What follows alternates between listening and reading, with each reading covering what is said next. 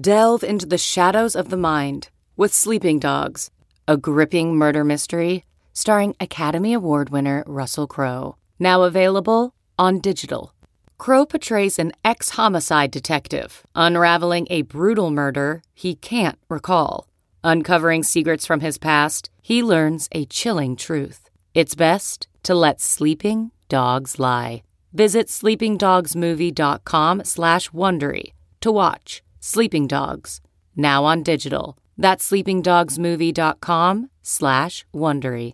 CarMax is putting peace of mind back in car shopping by putting you in the driver's seat to find a ride that's right for you. Because at CarMax, we believe you shouldn't just settle for a car, you should love your car.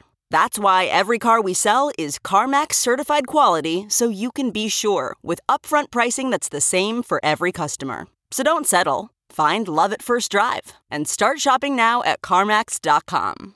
CarMax, the way car buying should be.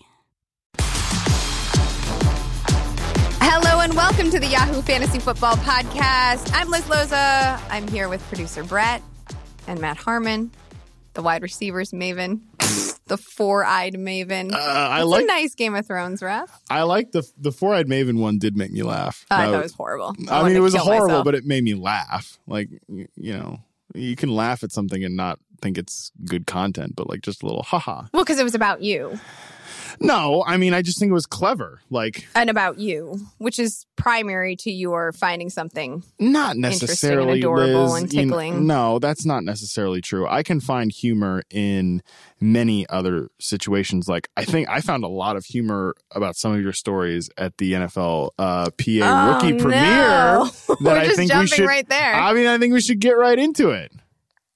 So okay, uh, I mean, the people want they listen to a podcast like the Yahoo Fantasy Football Podcast, which thanks for listening. This means you're not a, a loser Or an you- idiot. or an idiot, and you get it. However, they listen to a podcast like this because they want inside information on players and situations across the NFL. And you have a lot of insight on these players right now. So, because you just met a bunch of these uh, rookies. Right. So I went to the NFLPA rookie premiere, which is an event held at the Beverly Hilton where they reveal these players' professional jerseys to them for the first time.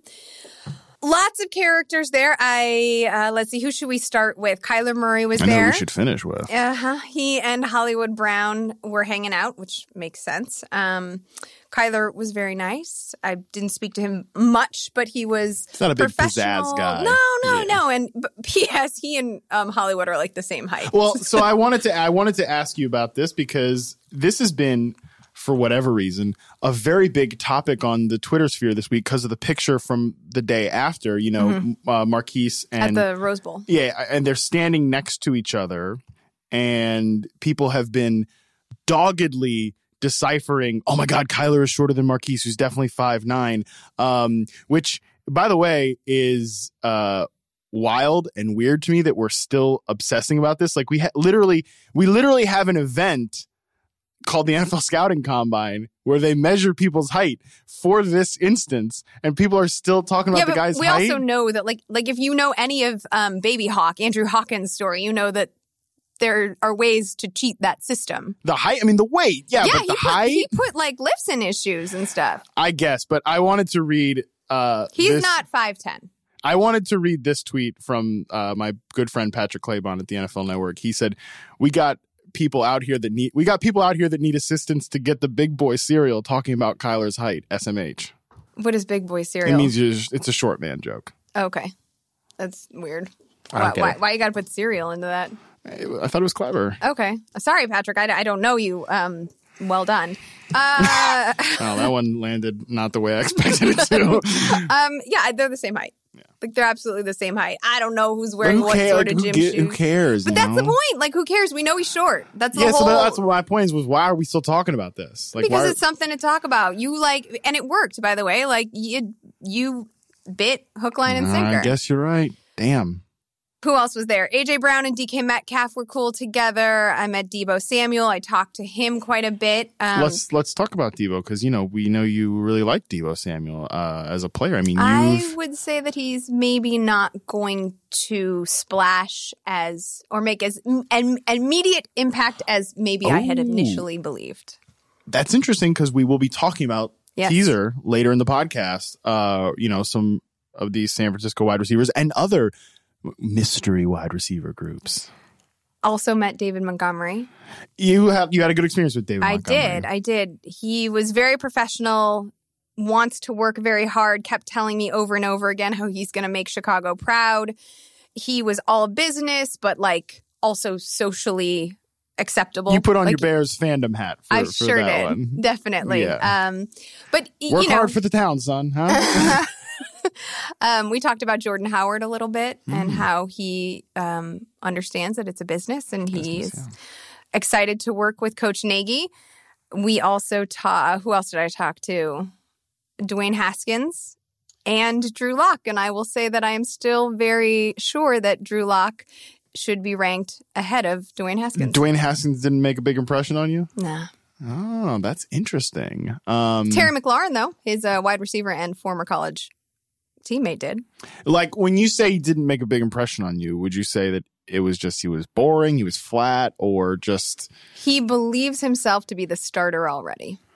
I mean, I guess if I was in a battle with Case frickin' Keenum, I would too. And Colt McCoy, who I don't even know. but they haven't are- hit the field yet. I guess. I mean, he's but he's watched. He's watched video of Col- Maybe. uh, Case Keenum We play, don't know play football. Listen, I was watching Courtland Sutton the other night, and it dawned on me. I'm like, Brett, I'm sorry, you're Broncos. Uh, this team actually just like ran out Case Keenum for 16 games. Oh, I watched it. Yeah, I like watched all the games. like they just they just did that. That was their only plan, and like That, that, was wasn't a, their only plan. That's I'll- because Paxton Lynch was too busy, like Playing having Madden. edible, But it was- edibles and like it was having edibles, Oh. and Swag Kelly was out there getting arrested. But like Swag Kelly, by the way, to the Colts. Colts. Yeah. But I mean, it just is like, but that their plan was like Keenum's our guy. Oh, I watched it all happening in slow motion over the summer last year. and year. now we got another team out there like, re- they're really going to start Case Keenum over Dwayne Haskins. I, I don't think so. I have a question. I have a question for Liz as well. Wouldn't you want that out of your quarterback? I don't want any assumptions coming out of a rookie. I would like a work ethic. And I, I am not the like, there's no I in team sort of person. I really, I'm quite fond of the Taylor Swift single Me, which references that exact idiom. Um, Promise so, you never find another like me. Yeah, he knows it. Um, I've To listened. have the lyrics tattooed on my rib cage. oh, wow. I'm, I'm kind of like interested in a ribcage tattoo. I was trying to, side someone was pitching me a neck tattoo today. I'm like, nope, no, nope, no, nope, nope. Not on you, Harmon. No, No. no, I mean, honestly, I don't know that anybody should be getting a neck Uh, tattoo. the ribcage Four-eyed tattoo. Maven. does- Okay, right on the on the just a aorta. just a raven with uh some big glasses. I think that would be nice. a ribcage tattoo Yeah, that could work. on me. Yeah, I'm thinking about it. think about it. I want to get a very tattoo. painful. I hear. I want- don't know. I think like just like I, w- I would like it up the sides. No one can see what I'm doing. Anyway, let's talk about Dwayne Haskins. Um, No, let's let's. and we're assum- speaking no, of making I, assumptions, Stop it. I want to. Wait. wanna, I know what you want to get to, but let me finish Brett's thought. Oh, all right, I forgot Um, Brett. I, it was so long ago. I forgot Brett. Asked I was second question. billed on this podcast. You said, "Welcome to the podcast." Producer Brett's here. Second billing. Yeah, that was on my radar. Don't worry. Harmon is third. So I don't want assumptions out of any rookie. I would like to see a little bit of humility, especially when you did get drafted after Daniel Jones and your reaction was all over the internet. Mm. There is, um, to me, a difference between confidence and arrogance. That line is towed perfectly by one Drew Lock. Yeah, talk about assumptions. I assume you had a lovely evening with Drew Lock because uh, I follow you on Instagram, As we know, as we know. And I follow you on Instagram, and I, as discussed, I'm a Broncos fan, and a picture from your from your Instagram made it very prominent on the Broncos subreddit on Friday evening, Saturday morning, uh, over the weekend, and it's a picture of Liz Loza with Drew Lock. yep. Yep, Any other details you want to give about that? No person, lies Brett? great. The top voted comment, just for the listener, uh, Drew Lock in a, a white Nike uh, hoodie, Liz in a like a black A black shirt. black shirt, It's a nice shirt. and he's and they, he's got his hands around Liz, and the top Ah, comment blah, blah, blah. He doesn't says- have his hands around Liz. just Let- let's- one. He's just got his arm around Got his me. arm. Elite QB and elite hand placement, and I agree. I don't understand why this is such a big deal. I had a very good professional conversation with Drew Lock ahead of taking this picture, who was, eh, by the way, my producer said, let's get a picture. I told Drew how Alan I Springer felt. never misses an opportunity does for a picture. I told Drew how I f- did have him uh, ranked ahead of Dwayne Haskins, that I was Liz Loza of Yahoo Sports. He uh, feigned familiarity. And then I told him that I felt like he got a raw deal and that not enough people understand that he had three different offensive coordinators throughout his college career and that I really appreciated his tape and his sneaky mobility. And he said, I'm planning to work very hard. And I said, I appreciate it. I think you and Noah Fant are going to be a great combination in Denver, and Broncos fans should be excited. I'm excited to see you ascend.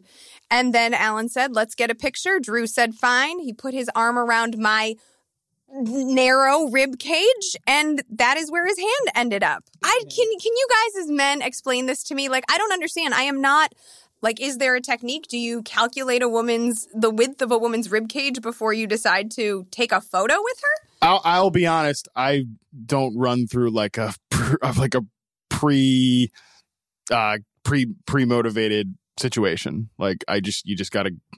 I, I mean, I, I- just I don't think about it either. I was just excited. I opened up my Reddit app on Saturday morning, and I, and I'm, I'm because I subscribed to the Broncos subreddit. I'm like, "There's Liz. I know her." that's pretty funny. We- I don't think and that was that was the extent of it. to answer the question. I don't think there's any pre calculated things. You know, you just you just you just do it, and sometimes that can land in the awkward position of the hand or like the weird hover over a person and it looks like you're like afraid like to touch them like they're like radioactive or something.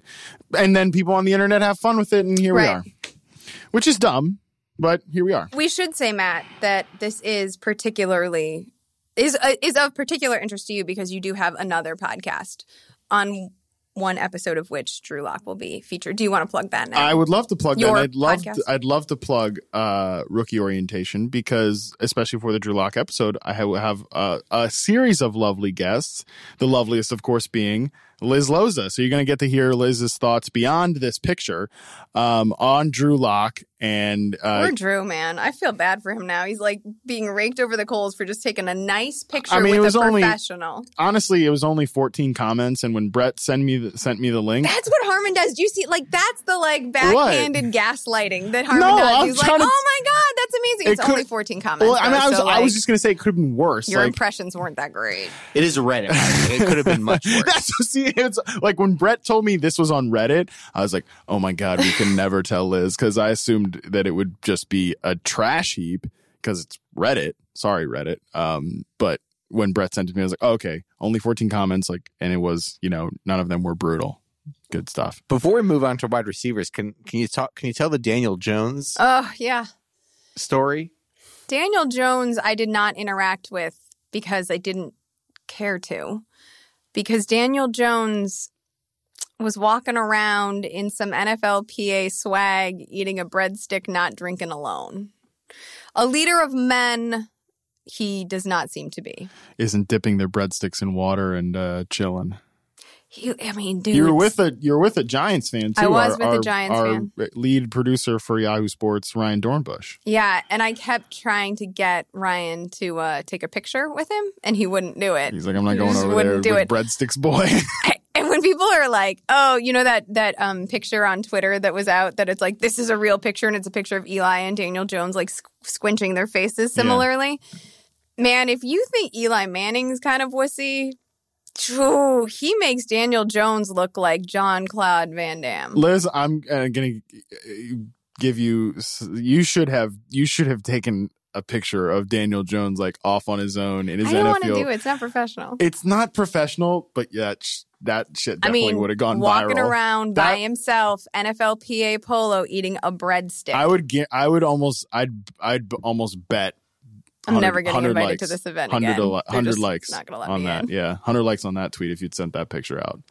Here's what I was able, like on a football level to extrapolate from that. It is very clear to me that David Gettleman does not want personalities in that locker room. If you ship off OBJ and you draft Daniel Jones. And one last thing about Drew Lock, I do want to say because there were thoughts about, you know, if Dwayne Haskins isn't the guy for you, then what about Lock, who was ranked number three by most analysts ahead of Daniel Jones?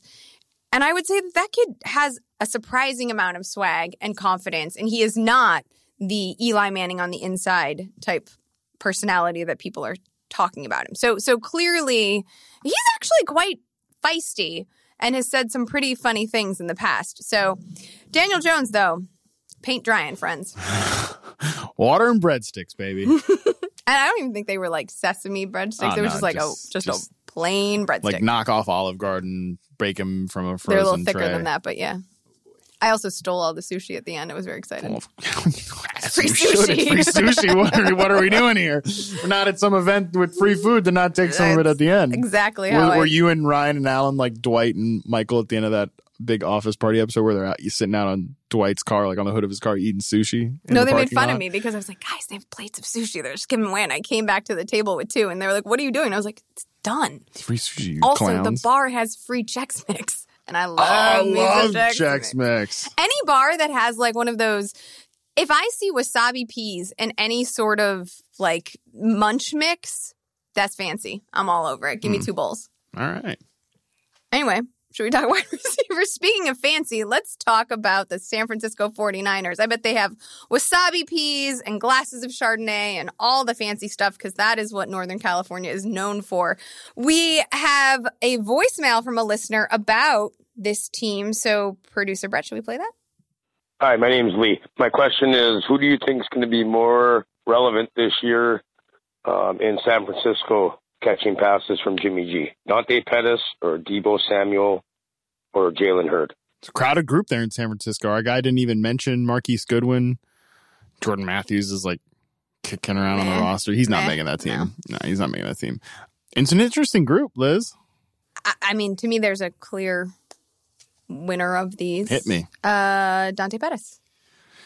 Yeah, I think I think it's Pettis. Deebo Samuel and Jalen Hurd Oh, but have yeah. some overlap in their skill sets. So When you look at the, but I, I think there's a non zero percent chance that Marquise Goodwin could lead the team in receiving yards. But I, I this said non zero percent chance. But I think he could. I think he outproduces Deebo Samuel this year.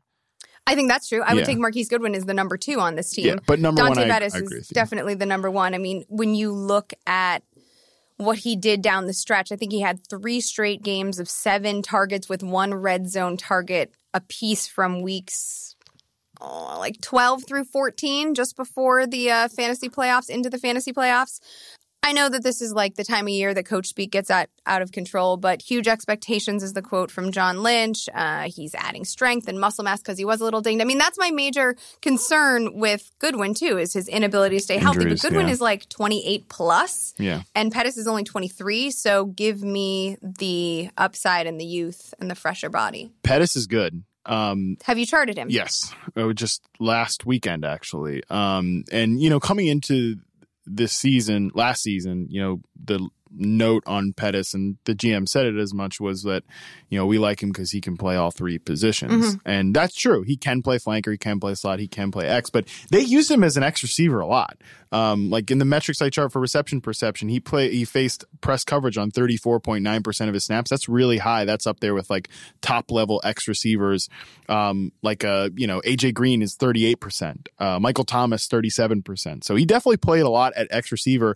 And early on in the season, like looking at the games where he, you know, wasn't playing that much but still running routes or whatever was wasn't putting up big numbers. I was like, they were the, first two games I looked at were really really bad, and I was like, oh man, this is gonna be this isn't gonna be good. But by the end of the year, he had really come on and was separating really well. I mean, with behind the numbers was really good route running, really good separation. So And that, if I remember correctly and have not rewatched the tape or, or obviously done any charting, came as Marquise Goodwin was absent from Mhm. the lineup and therefore he got more reps. So I would assume then if with practice his uh, development as a receiver continued to grow in a full offseason with these expectations, the ceiling is even higher.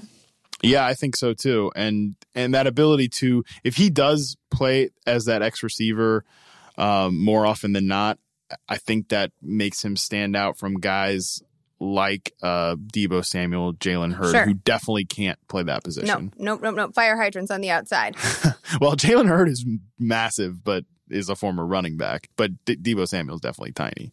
Um, let's talk about more wide receiver groups because this was kind of thank you to our caller. What was his name? Pete, Yeah, didn't quite hear it very well. All right, Thank you, Pete. Thank you because now you've um, allowed us a whole a whole topic Plethora to of discuss. options. Plethora, sure.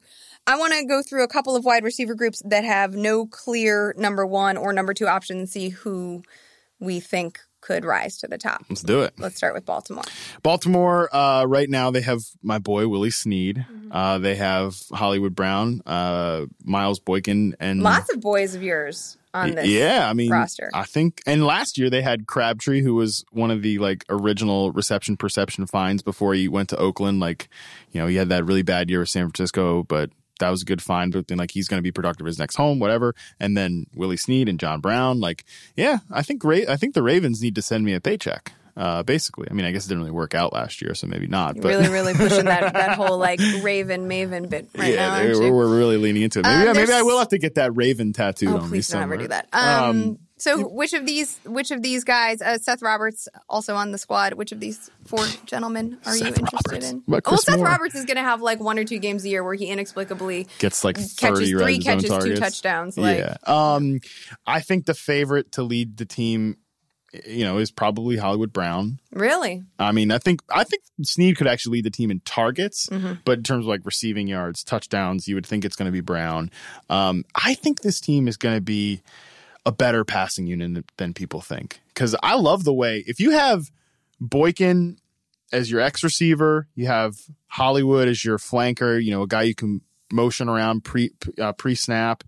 Um, and then you have Snead as your slot receiver. I think I still think Willie Snead's a really good player, like as a slot guy. I have Willie Snead ahead of the rest of the lot of these guys. I can see that. I do think there's going to be so we we've talked about this that everyone is saying that Baltimore needs to change their offense to fit Lamar Jackson. This is a run first offense. But then a point that you made in Nashville, Matt, was that you don't go and get Boykin and Brown and in the top 100 picks. and not try to extend your passing game, right? Yeah. I loved Miles Boykin as well coming out. He I I just don't think the maturation is going to be very quick for him. I think he's a raw prospect. We've Yeah. comped him to Kenny Golladay. It took a while for Kenny Golladay. It wouldn't surprise me if this kid like blows a hamstring and is out for 4 weeks. Like I- yeah, I think I think you're looking at 2020 Yes. as the year for Boykin. I still think he could be the third receiver in terms of snaps played. I want to see Hollywood Brown's rapport with ja- uh, with Lamar. uh, Lamar Jackson as the summer falls into or as the summer turns into the fall. Um, I think Hollywood Brown will have maybe after Halloween or just before Thanksgiving three big games, but I don't expect any sort of consistency out of him. I do think if you're looking for the highest floor player, it's going to be Willie Snead I love that. I love Um, that call. You know, his targets didn't really dip with Jackson um, under center from weeks 11 on. Um, even though like Willie Snead was hurt off and on throughout that, his targets didn't really dip. What did improve was his efficiency. Yeah. And so that also leads me to believe that there's a switch in usage and and rapport. And so I do think, especially in a PPR league, like Willie Snead could be an interesting value play. And I've continued to say this, and I'll say it once again: Lamar Jackson. It would be disingenuous to say that he does not have a passing problem based on what we saw from his uh, rookie season. However, he was this way in college, and I believe he was this way in the NFL last year. He is a better middle of the field passer, much better than he is outside the numbers. I think he throws a pretty good deep ball, which still gives you hope for Hollywood Brown, especially on those deep posts over the middle of the field. But he's like, that was what I thought doomed the Ravens in that playoff game against the Chargers. So many of their passes were to the outside the numbers, which just showed a, a little bit of a problem identifying what your quarterback's more comfortable with. But middle of the field passing, if that's his strength, that jives very well with what Willie Snead does on slants, crossers, etc.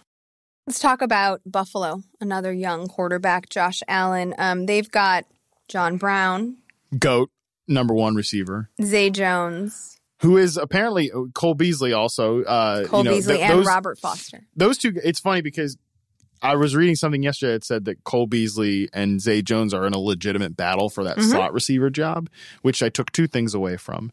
Yo, if you paid Cole Beasley all that money and you're going to play Zay Jones over him, that's. Did you look at the J- Zay Jones's numbers last year? I mean, he was all right. No, he wasn't. He was compared to his rookie season. When Josh Allen started to come on, he averaged about seven targets a game and Yeah. he caught three goddamn balls a game. do you remember? He what- sucked. do you remember? Oh, listen, I I'm not. Uh, I am not a Zay Jones. I was. I was a truther. I said he was. Uh, he should buy stock in Michaels because he was crafty. But here's, but again, improvement off of like yes, did he have a 54.9% catch rate last year? Yes. But his rookie year, he had a 36.5% catch rate. So listen, Liz, that's improvement. That's improvement. Sure, that is improvement, but he caught seven touchdowns. you're That's making a think. good point about adding a slot receiver and these two battling it out. The second point that I took away from that was that I think John Brown and Robert Foster are very clearly established as the outside st- number one and number two. Right. I, I would. I'm going to give it to John Brown. I mean, just to me, makes obvious sense. Of course. I also think John Brown is going to be a priority for the offense because we've talked about his ball tracking skills, and you know we all know he's a deep threat, etc. But I think when you have a quarterback with accuracy issues, you get him an ace ball tracker to help improve those, and so that's going to be a priority that the coaching staff um, makes Allen and Brown connect on um, now, like immediately. Yeah, even before um even before I fell in love with John Brown, I think the first time I really noticed someone I respected like say something about him was back in his rookie year. I think it was I think it was Sigmund Bloom said um he looks like like when you toss a dog a frisbee, like that's you know, and he just runs under it and grabs it. That's John Brown with the deep ball, and that's going to look pretty cool with uh, Josh Allen slinging it out there. opens it up. New England, um, Julian Edelman obviously re-signed. Um, Phillip Dorsett, who, I mean, in best ball, if you're looking for a I'm not. okay, um, This group Harry, is rough after Yeah. Edelman and Harry. Demaryius Thomas, Dontrelle Inman. Do you think Demaryius makes the week No. one roster? You had a little thing with Inman last year. Clean it up. I had You- he was a sleeper yeah. for me in week 11, and it hit. That's what I meant.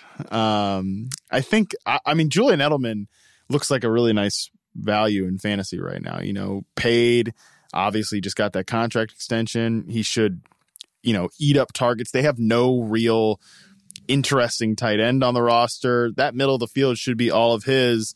And, you know, I mean, I think he's an automatic like fourth round pick in PPR drafts and just, you know, take wide receiver two production to the bank. Well, and people forget that he started the year not just suspended, but I don't think totally healthy. Yeah. the He was ACL coming tear. off the ACL tear. Yeah. Yeah. Um, so his production last year wasn't, you know, down the stretch, obviously it improved as he became healthier. But if people aren't remembering that piece of the narrative, then they aren't understanding his full stats. Um, N'Keal Harry, I do think is interesting just because of the number of targets that have been vacated with the various absences um, on the 2019 squad. I will throw out a small fearless forecast since I did one. Since they're not 58 going anywhere. 58 grabs, 751 yards, and six touchdowns is what I have for N'Keal. So I still think your best bet and the easiest money is Edelman. But if you are going to gamble on a rookie, N'Keal Harry on this squad makes a little bit of sense to me. For sure. Jacksonville. Woof. What I wrote on my notes, woof. That is exactly what I wrote. Westbrook, Chark, Lee, Conley, Cole equals woof. I don't think any of these guys are good. Dude, I mean, Dede Westbrook is like a fine speed slot receiver, but mm, fine. he's fine. Fine, but does he match what your quarterback can do? Not great, right? Uh, Um, I thought Keelan Cole just because. ah, man, So wait, the only reason I I chose I'm, Cole or I'm with you highlighted on him this. I'm with you on this. is because of how hard he owned Eric Rowe in week two of last year. I was just going to bring that up. I mean, we were on the same page 100% on this Jaguars analysis because I was just going, I was just recently going back and charting Dede Westbrook. And the first game I looked at was that game they whacked the Patriots in Mhm. week two. And I was like, this feels like it was from another lifetime ago. Yep. Keelan Cole's a great example because early in that game, he has this like awesome one handed contested catch on the sideline, goes for over 100 yards, and then just f- disappears from the earth. Sorry, Brett. But I, I really liked Keelan Cole uh, coming in. I liked his rookie season in reception perception. I liked what we saw from in the preseason. Then, like, I think he got like the yips and dropped a bunch of balls. They just demoted him I mean, and he dro- and I went the away. whole locker room, like we know, Jared Quay works here. His brother Calais Campbell is obviously on on the team. Correct. I think a lot of that locker room situation Poison. got out of control, and um, now you've got Nick Foles, who is an inspirational leader, who's written a book, and from a playing standpoint, Nick Foles, we all know, needs like one of those um, contested catch receivers who can win 50 50 balls. And I think of though, I'm not saying that Keenan Cole is the first guy I think of when I think of that, but of those guys, that's your best bet. I know like time is just fluttering away from us, but when like two months ago, I was like, Liz, uh, like, cause you kept bringing up Chris Conley during free agency. It was either on the podcast or the live stream. I was like, Liz, I think at some point I'm going to like, like back you into the corner of a take of like having uh Ke- like Chris Conley is like a top 30 receiver or something. He's like, this fits with Nick Foles, big outside receiver. But I mean, it clearly looks like we're over that Well, already. thanks for bringing it up, man. Well, what? I mean, I just I'm saying like you know, it's one of those things. I think every year with these like mysterious wide receiver cores, like it's one thing for us to talk about John Brown, you know, guys like Willie Snead or Hollywood Brown, you know, first first round picks, guy, veterans that we've seen produce at the NFL level before, but you know, these goofballs in Jacksonville, like we try to like pick something from this group and it's just probably not going to be there. People like Dede Westbrook though. There are there are a lot of analysts that really really like Dede Westbrook. Yeah, he's not for me. I just don't get it. Um, let's talk about your on again, off again relationship with the Carolina Panthers. I was watching your Instagram stories this morning, and Oh yeah.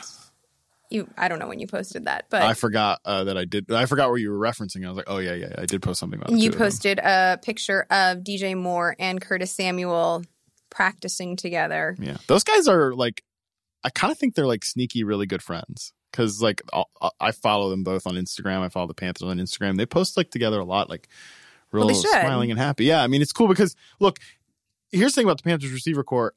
They have a really, they have really inspiring, um, like hopeful young number one and number two receivers, you know, and more or Samuel and Moore.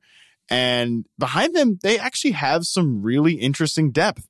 I mean, Torrey Smith, I think, is done, but Chris Hogan's interesting as a number three receiver. They just signed Aldrick Robinson, who, you know, Lord he makes Aldrick. he makes make big makes big plays like wherever he goes. Last year for the Vikings, he was playing over Against the Laquan Rams, he had a huge game week four, I want to say. Jarius Wright, like Cam Newton really started to like him on third downs. They picked up um Rashad Ross from the AAF, who like was AAF MVP of everybody's fantasy team outside of Trent Richardson in the AAF. Like the team has interesting depth at wide receiver, and I don't know how to handle it. But you like Curtis Samuel ahead of DJ Moore. I don't know that I'm going to be so bold to say he will outproduce DJ Moore in fantasy because I think the team loves DJ Moore. I think DJ Moore will play inside a lot and get a lot of He has the draft pedigree. Yeah, he's. I mean, Samuel was a second round pick, but um, the current The second round pick who didn't turn over his first year. no, he was hurt. I mean, he, He had hurt. that one great game in Miami, and then got hurt in the, at the end of it. Then last year, he. Um, he, he comes into training camp with like a heart condition and didn't play for a while. But he outplayed DJ Moore last year. Yeah, well, look, Liz, it is impossible to watch the 2018 Carolina Panthers and not come away thinking that Curtis Samuel is by far the better route runner of these two right now. I mean, it's it's not even Why close. is that? But why is that so hard to believe when you know that DJ Moore's knock coming out of the NFL was that he wasn't a great route runner and that he was just this incredible ninety something percentile spark athlete? I don't think it is. I don't think it's incredible at all. But I also think it's a testament to Curtis Samuel, who honestly, like, I think he looks like Stefon Diggs. I will. I will say that the way he runs routes, his reception perception numbers. Spoiler alert are incredible. Like he, they he looks like early career Stefon Diggs, and we know how, how good Diggs is. We know I, you know, mean, everybody knows how much I love Stefon Diggs as a player, and also like you know, it wasn't like people last year were like, oh, Curtis Samuel, he's like kind of a running back wide receiver hybrid because that's what he was at Ohio State. And Yeah. now this guy's like a damn great route runner. I mean, that is kind of an incredible transformation. So I think people still have that vision of Samuel stuck in their head, but Moore is more of that guy right now than Curtis Samuel is. I mean, I think, and just to bring it back to the Diggs comp, I think DJ Moore is probably already the best after catch receiver in the league. He's good on contested passes. He's not going to separate at all very well against press or man coverage, but can sift through zones in the middle of the field. I think in an ideal situation, we have Curtis Samuel as their as Carolina's Stefon Diggs and that leaves DJ Moore to be their Adam Thielen type, guy that plays off the line of scrimmage and in the slot, um, and can make big plays in in a variety of fashions. And if that worked out for the Carolina freaking Panthers, I don't know how to handle that. I don't know how to handle them having uh, an incredible. Told you, Matt, you can love two things at one time. Yes, that is true. The heart wants what it wants, and um, I want, I want Stefon Diggs Jr. and Adam Thielen Jr. and a cavalcade of interesting, maybe not good, but interesting, Interesting. options at three and four. Arizona has interesting options too. I feel good. I feel good talking Yeah, about that. yeah. Oh wow! Did you get was- it out? I'm excited. I mean, I'm so excited about Curtis Samuel. Like, I, you know, everybody's talking about Chris Godwin as the obvious breakout receiver of the of the league this year, and I mean that's just like write it in pen. It's Well, that's what gonna we were last year too. Well, but this year the op- this is the year, but no, but I mean like this is the year the opportunity is all there. Everything lines up. Chris Godwin's breaking out this year. Shut up and deal with it, everybody. But number two on my list for I love that breakout this is receivers. Matt's like who's loudest about it because this was this was like everything that was being said last year, and now number two on the list this year, I think It's it's, Curtis Curtis, Samuel. Samuel. Um, can we talk about Arizona now? Ah, Are you are you still I might have to rolling? Do you need a stop. cigarette? I need what? a cigarette. Yeah, Brett, can I smoke in the podcast studio? Sure. Okay, cool. All right, Arizona has a wide variety of different types of players. Some might say that they're interesting. Some might say that it's a diverse group in terms of skill set. Um, you've got Larry Fitzgerald, who's old AF. You've got Christian Kirk, who is polished AF. You've got Like this Christian Kirk. Andy Isabella. I think that's my bet. Um, yeah, me too. Kevin White, who I just can't quit. No, I, I know why? I can't quit him. Why? what? Talk about a like. Look, this is a. a. I haven't drafted him for you know at least a year. So what are we? At least. A year. at least a year. I mean, come on. What are we doing with? No, we don't need to talk about Kevin White. I'll take the under on any any receptions bet you want to take. Are are you going to chart him? No, no, are you kidding, Liz? There's so many receivers in the league. You know, Well, I, there's not, only going to be like four games. You won't have to do the full the full sample. I don't. They don't even did he- exist. No, I think he actually like played a decent amount of games last year. He just didn't do anything. Honestly, I put Kevin White on the outline just to mess with both of you. I don't really consider him. he played a- nine. He played nine games last year. He just didn't start in any of them. So I think when you look at Larry Fitzgerald Four catches, and Christian Kirk, to me, Kirk is the ascending talent, and it wouldn't surprise me if he outproduces the elder statesman this year. Oh season. no, I mean, it's tough with Larry Fitzgerald because he pretty much plays in that same role now every year, the big slot role, and you know he does kind of the same thing every year. Same, and which is a credit to him that really for the last four years he's been like the metronome of the wide receivers. You know, same thing every year. You know, whatever. That's great. It's interesting to think how you might fit into this air raid type offense. But Christian Kirk, yeah, I agree. Like he's a guy I want to place a bet on. You know, after the top thirty receivers are off the board in fantasy because I think he's a better prospect than certainly Hakeem he's Butler so or and like yeah. everyone talks about. I mean, this isn't a fair comp, but I feel like Calvin Ridley, because of the offense that he was on last year, gets all of this hype for being polished. And I know you charted him. Um, I haven't got to Christian Kirk yet, but he's one. but I, I to feel like Christian Kirk doesn't get the same sort of appreciation or love for his technique because he was, you know, on a shit roster last year. Well, and Christian Kirk too. Like, uh, you know, I think you talked to him before the draft last year too. Yeah. So I talked, I interviewed him back at the NFL Network and talked about feels like a different lifetime ago. He, I remember talking to him because you know I did his college reception perception sample, and you know he played in the slot like 90 Mhm. something percent of his snaps, and and I asked him, I said, hey man, like you played in the slot a lot last year, like can you play outside, like you know, whatever. And he's like, oh yeah. He's like, yeah. If the NFL, if my NFL team asked me to do it, like I'm going to do it. Like I was in the slot for, if, with Texas A&M because that's what they needed me to What was do. requested. And and to to his credit, he played outside a decent bit last year because Fitz has that role locked down. He's, he's he will still play inside a decent amount. But yeah, I, I think Christian Kirk is going to have a really good year with Kyler Murray. Curtis Samuel and Christian Kirk potential breakouts for 2019. I, no, yeah, for sure. Oh, you're writing the article that I'm supposed to write for me. Thank you, friend. Let's talk about Pittsburgh. Juju Smith Schuster, your favorite.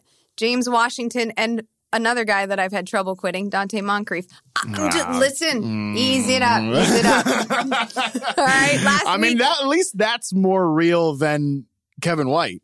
Well, Donte Moncrief is interesting because if you think about red zone weapons, Vance McDonald, who was used as a slot receiver in college, And, you know, not necessarily a giant red zone pres- presence is the only uh, tight end that they have. They don't have Le'Veon Bell. So, like, one of these guys needs to own the red area of the field. To me, we know what Juju can do, but to me, it's between Washington in his second season or Moncrief in his, like, seventh. James Washington was telling us today that he, uh, not like me or you or Brett, but the world uh, at large uh, through the media and Twitter, uh, that he's down from 225, which he played at as a rookie, to 209. So he's lost a little bit of weight. Good for him. Best best shape or best shape of your life season. Everybody, uh, it, get in it.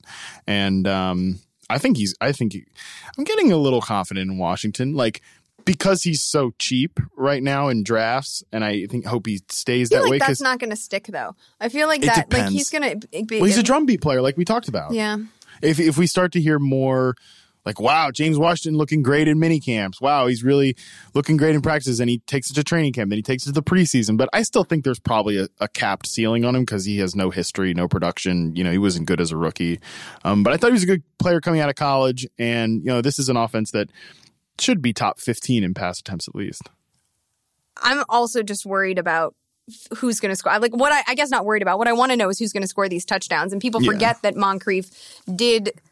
I mean, that's all he did in Yeah. Indianapolis when Andrew Luck was healthy. Seven touchdowns in 2016, six in 2015. Those aren't awesome numbers, but his primary role was to just post up in the end zone. And people want to look at his 2018 numbers, but I was with the Jacksonville Jaguars. Like this Right. is, it was a mess. So I think that it is a strategic move on the part of the Pittsburgh Steelers to get a receiver that they can just throw into the red area of the field when they need somebody to do that. It's good insurance. for fantasy purposes. Yeah. Like divorcing it from football, I think that James Washington's probably going to be a more valuable IRL piece for the Pittsburgh Steelers. But in terms of fantasy, would a six touchdown season out of Donte Moncrief be that surprising? No, especially if Vance McDonald doesn't work out at tight end, which he's not. I, I just don't think that that's what he's suited to do for the Steelers. no, I, I think it's not like if you're playing best ball drafts, which will be coming to Yahoo in the coming months. He's a guy that I'd throw a dart like James, uh, Donte Oh. Moncrief is a guy I'd throw a dart on late, super late. Green Bay, Davante Adams, my boy Equanimous St. Brown, MSV, and um, Geronimo. People are liking Geronimo Allison, by the way. We Like, talked him up a couple weeks ago. Yeah, I was surprised to see that he's a guy that I was assigned to chart for reception perception. I'm like, guys, there's like five games here. You really Got a sneaky feeling his foot's going to bother him again this year. Like based on nothing, on have nothing, no history, like no nugs of information. Just have a feeling that he's not. It's just just a hunch. Geronimo seems so here's here's how we break this down, I think. Geronimo seems like the most Rodgers guy. You know, he started out Gmo. getting the most reps early and was producing a decent amount before he got hurt before he got hurt.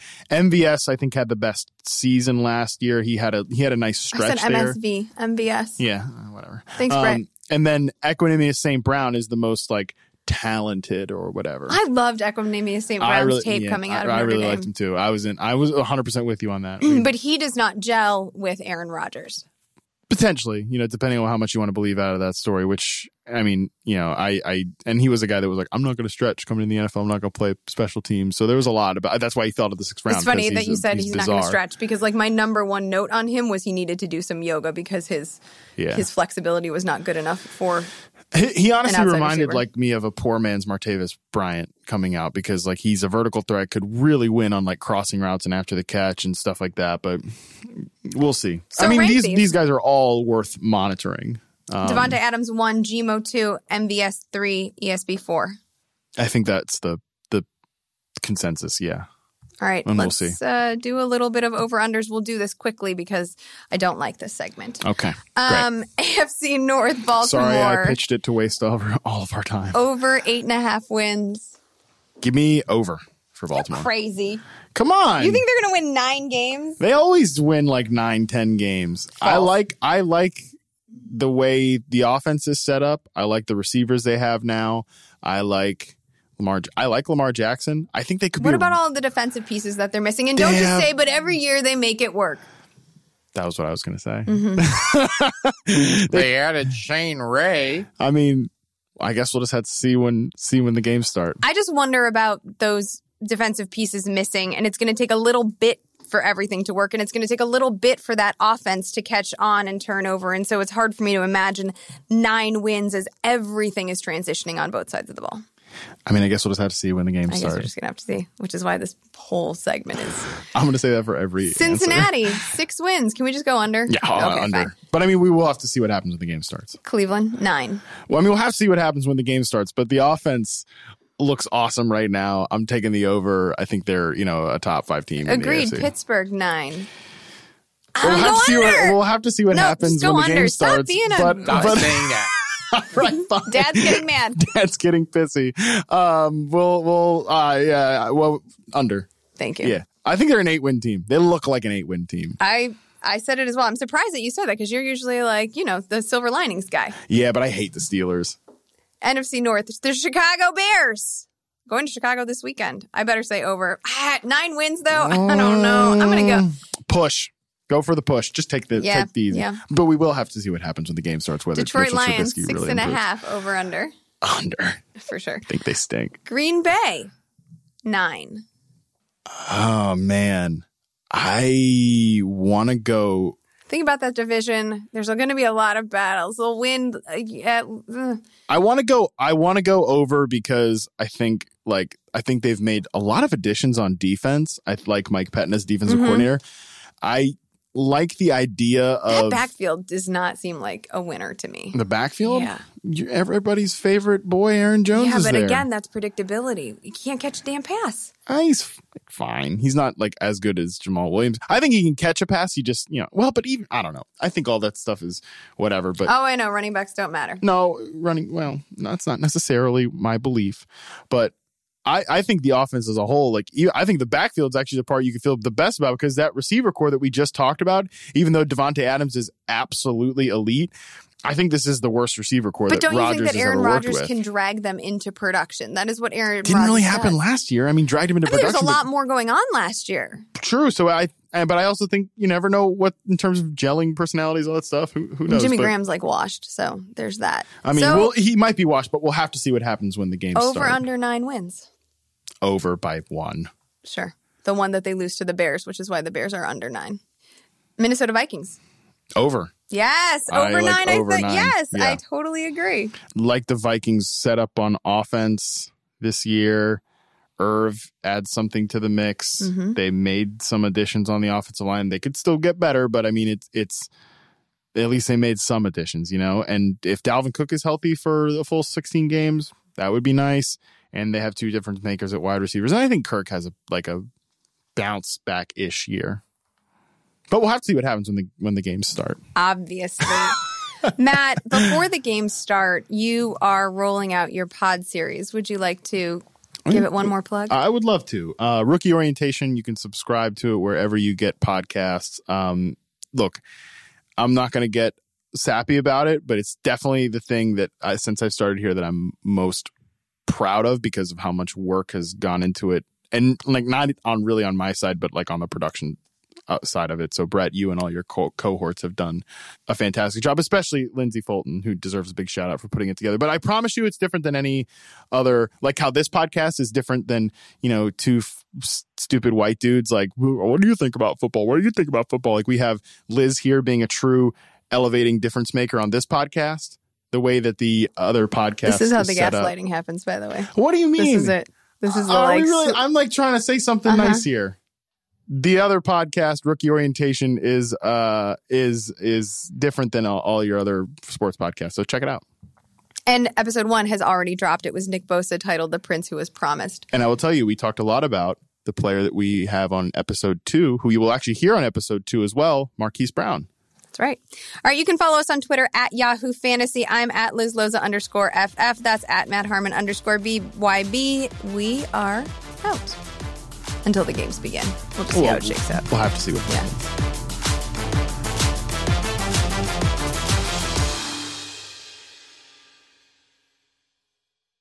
Look around. You can find cars like these on AutoTrader, like that car riding your tail. Or if you're tailgating right now, all those cars doubling as kitchens and living rooms are on Auto Trader too. Are you working out and listening to this ad at the same time? Well, multitasking pro, cars like the ones in the gym parking lot are for sale on Auto Trader. New cars, used cars, electric cars, maybe even flying cars. Okay, no flying cars, but as soon as they get invented, they'll be on Auto Trader. Just you wait. AutoTrader.